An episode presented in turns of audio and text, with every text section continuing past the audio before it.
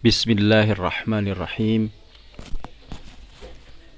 الحمد لله رب العالمين والصلاة والسلام على أشرف الأنبياء والمرسلين وعلى آله وصحبه أجمعين أما بعد.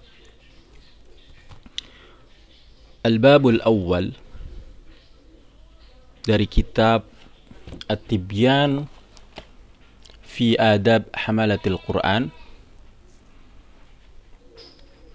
Oleh Abi Zakaria Yahya ibn Sharafuddin An-Nawawi fi atraf min fadilah tilawatil Quran wa hamalati berisi tentang keutamaan membaca Al-Quran dan membawa Al-Quran. Qala Allah Azza wa Jalla أعوذ بالله من الشيطان الرجيم. إن الذين يتلون كتاب الله وأقاموا الصلاة وأنفقوا مما رزقناهم سرا وعلانية يرجون تجارة لن تبور ليوفيهم أجورهم ويزيدهم من فضله إنه غفور شكور. Sesungguhnya orang-orang yang membaca kitab Allah dan mendirikan salat menginfakkan apa yang kami berikan rizki kepada mereka baik secara rahasia dan terang-terangan. Mereka mengharapkan perdagangan yang tidak pernah merugi.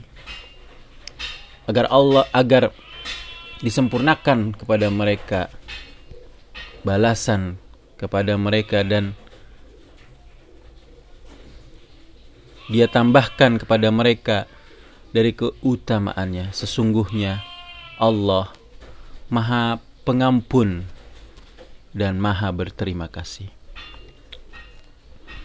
Diriwayatkan dari Uthman bin Affan radhiyallahu anhu Rasulullah sallallahu alaihi wasallam bersabda, "Khairukum man ta'allama al-Qur'ana wa 'allama." Sebaik-baik kalian adalah orang yang mempelajari Al-Qur'an dan mengajarkannya.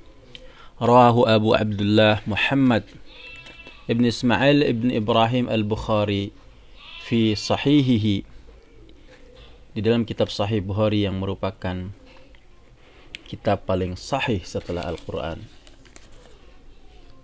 Dari Aisyah radhiyallahu anha beliau berkata Rasulullah sallallahu alaihi wasallam bersabda alladzi yaqra'ul Qur'an wa huwa mahir bihi ma'as safaratil kiramil bararah. Orang yang membaca Al-Qur'an dan dia mahir membacanya, maka dia bersama dengan malaikat pencatat yang mulia. Walladhi yaqra'ul Qur'an wa huwa yatata'ta. Orang yang membaca Al-Qur'an dan dia terbata-bata wa huwa alaihi syaq lahu ajran. Dan dia mendapat kesulitan dalam membaca Al-Qur'an, maka orang tersebut mendapatkan dua pahala. Rahul Bukhari wa Abu Husain Muslim ibn al-Hajjaj min Muslim Al-Kushairi An-Naisaburi fi sahih fi sahihima. Kemudian dari Abi Musa Al-Ash'ari radhiyallahu anhu. Dia berkata Rasulullah sallallahu alaihi wasallam bersabda Mathalul mu'min alladhi yaqra'ul Qur'an mathalul utrujah. Perumpamaan seorang mukmin yang membaca Al-Qur'an bagaikan pohon utrujah semacam pohon jeruk. Rihuha tayyibun wa ta'muha tayyibun. Baunya harum dan rasanya enak. Wa mathalul mu'min alladhi la yaqra'ul Qur'an mathalut tamrah. Dan perumpamaan seorang mukmin yang tidak membaca Al-Qur'an seperti buah kurma. La rihalaha wa ta'muha hulwun. Tidak ada baunya dan rasanya manis ومثل المنافق الذي يقرأ القرآن مثل الريحانة dan perumpamaan seorang munafik yang membaca Al-Quran bagaikan pohon raihana tumbuh-tumbuhan yang wangi rihuha tayyib wa ta'muha mur wanginya enak tapi rasanya pahit. Wa mathalul munafiq alladhi la yaqra'ul Qur'an. Dan perumpamaan orang munafik yang tidak membaca Al-Qur'an kamathalil hanzalah. Seperti buah hanzalah. Laisa laha rih. Tidak ada baunya. Wa ta'muha murrun. Dan rasanya pahit.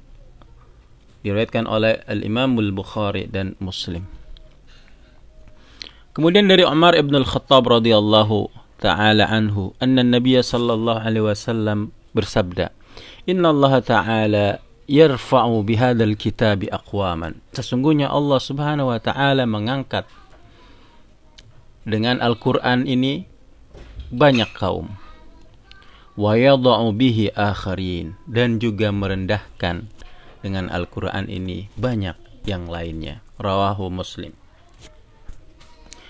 Wa an Abi Umamah Al-Bahili radhiyallahu anhu. Dari Abi Umama Al-Bahili semoga Allah meridainya. Qala sami'tu Rasulullah sallallahu alaihi wasallam yaqul. Rasulullah sallallahu alaihi wasallam aku mendengar Rasulullah sallallahu alaihi wasallam bersabda, "Iqra'ul Qur'ana fa innahu ya'ti yaumal qiyamati syafi'an li ashabi." Bacalah kalian oleh kalian Al-Qur'an karena sesungguhnya dia akan datang pada hari kiamat memberikan syafaat bagi para ahlinya, para pembacanya. Rawahu Muslim.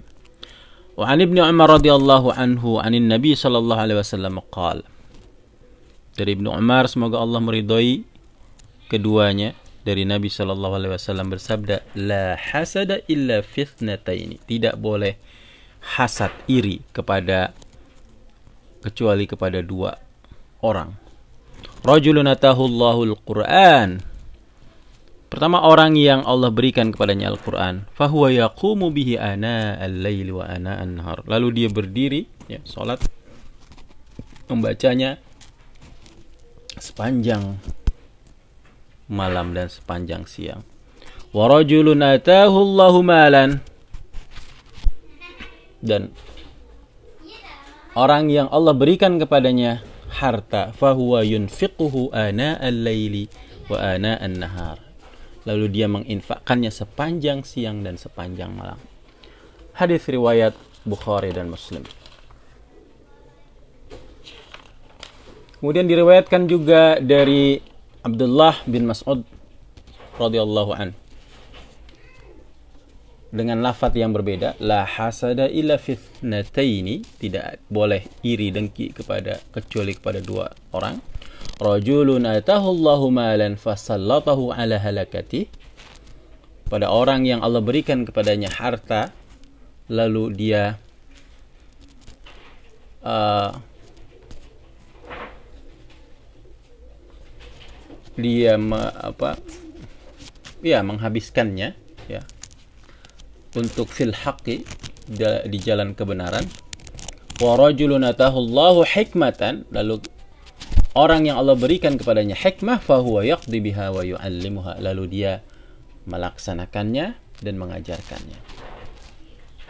Masih dari Abdullah ibn Mas'ud radhiyallahu anhu Rasulullah sallallahu alaihi wasallam bersabda man qara'a harfan min kitabillahi ta'ala falahu bihi hasanah barang siapa yang membaca huruf dari kitab Allah taala maka dia mendapat kebaikan.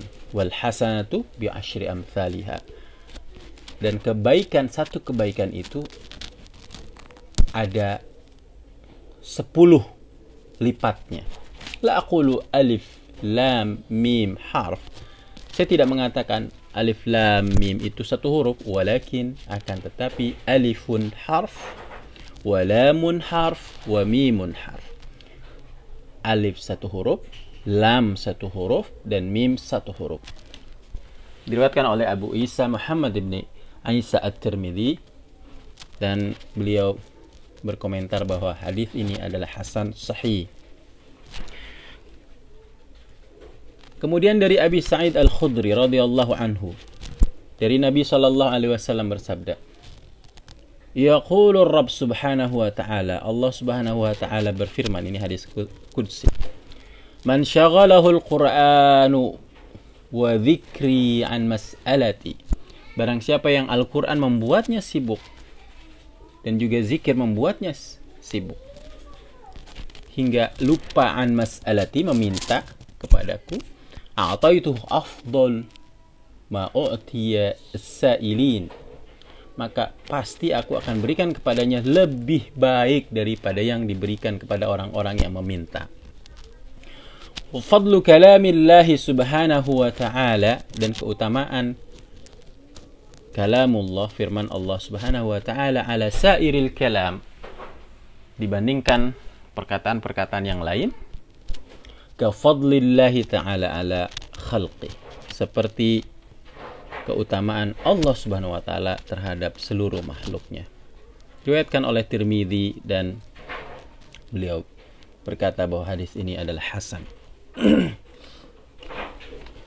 Kemudian dari Ibnu Abbas radhiyallahu anhuma Beliau berkata Rasulullah sallallahu alaihi wasallam bersabda, "Innal ladzi laisa fi jawfihi syai." Sesungguhnya orang yang tidak ada di dalam jauf ala qalb, qalbihi, yani di dalam rongga hatinya sesuatu minal Quran dari Al-Quran kal baitil kharibi seperti rumah yang rusak.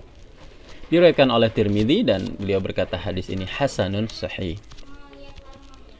Kemudian hadis dari Abdullah bin Umar radhi Umar ibn al-As radhiyallahu anhuma Nabi sallallahu alaihi wasallam bersabda yuqalu li sahibil Quran dikatakan kepada uh, para ahli Al-Quran pembaca Al-Quran pengamal Al-Quran ini pada hari kiamat Iqra wartaqi bacalah dan naiklah naik ke surga karena surga itu bertingkat-tingkat. Warattil kama kunta turattil fid dunya. Dan bacalah dengan tartil sebagaimana engkau membacanya dengan tartil di dunia. Fa inna manzilataka 'inda akhir ayatin taqra'uha. Karena sesungguhnya manzilah posisi letak ya rumah atau tempat kamu di surga di tingkatan yang mana adalah inda akhir ayatin di akhir ayat taqra'uha yang kalian membacanya. Rahu Abu Daud. Diriwayatkan oleh Abu Daud dan Tirmizi dan Nasai dan Tirmizi berkata bahwa hadis ini hasan sahih. Kemudian dari Muadz bin Anas radhiyallahu anhu Rasulullah sallallahu alaihi wasallam bersabda Man qara'a al-Qur'ana wa 'amila bima fihi Barang siapa yang membaca Al-Qur'an dan melaksanakan apa yang ada di dalamnya albasahullahu walidayhi tajan niscaya Allah akan memakaikan untuknya mahkota. Untuk orang tuanya. Untuk kedua walidayhi kedua orang tuanya. Tajan mahkota. Yaumal qiyamati pada hari kiamat. Dau'uhu ahsanu min dau'is syamsi. Cahaya mahkota itu lebih baik daripada cahaya sinar matahari fi buyuti dunya di rumah-rumah pada saat di dunia. Fama dhannukum billadhi amila bihala. Maka apa sangkaan kalian bagi orang yang melaksanakan ini, melaksanakan Al-Qur'an. Ini adalah orang tuanya ya yang membaca adalah anaknya. Lalu bagaimana dengan orang yang melaksanakannya? Ya, tentu lebih baik daripada mahkota. Rawahu Abu Daud. Warahu Darimi bi isnadi dari Abdullah bin Mas'ud semoga Allah meridhoinya. Anin Nabi sallallahu alaihi wasallam Nabi sallallahu alaihi bersabda Iqra'ul Qur'ana. Bacalah oleh kalian Al-Qur'an. Fa inna Allah taala Karena sungguhnya Allah Subhanahu wa taala la yu'adzabu qalban wa'yal Quran. Tidak akan pernah menyiksa hati yang uh, sadar dengan Al-Quran, hati yang uh, menghayati Al-Quran.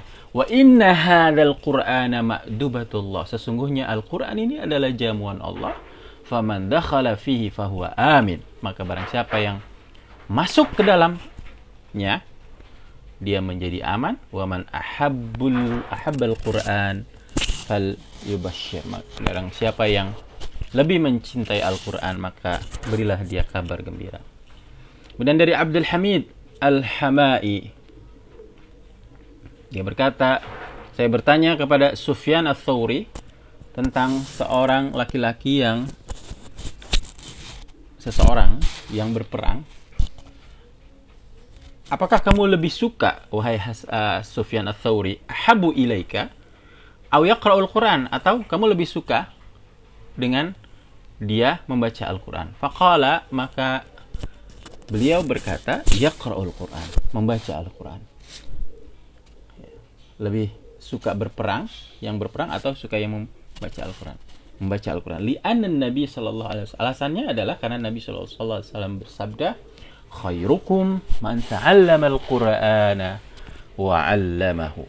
Sebaik-baik kalian adalah orang yang belajar Al-Quran dan mengajarkannya. Semoga Allah jadikan kita semua termasuk orang-orang yang senantiasa membaca Al-Quran dan mengamalkannya. Allahumma amin.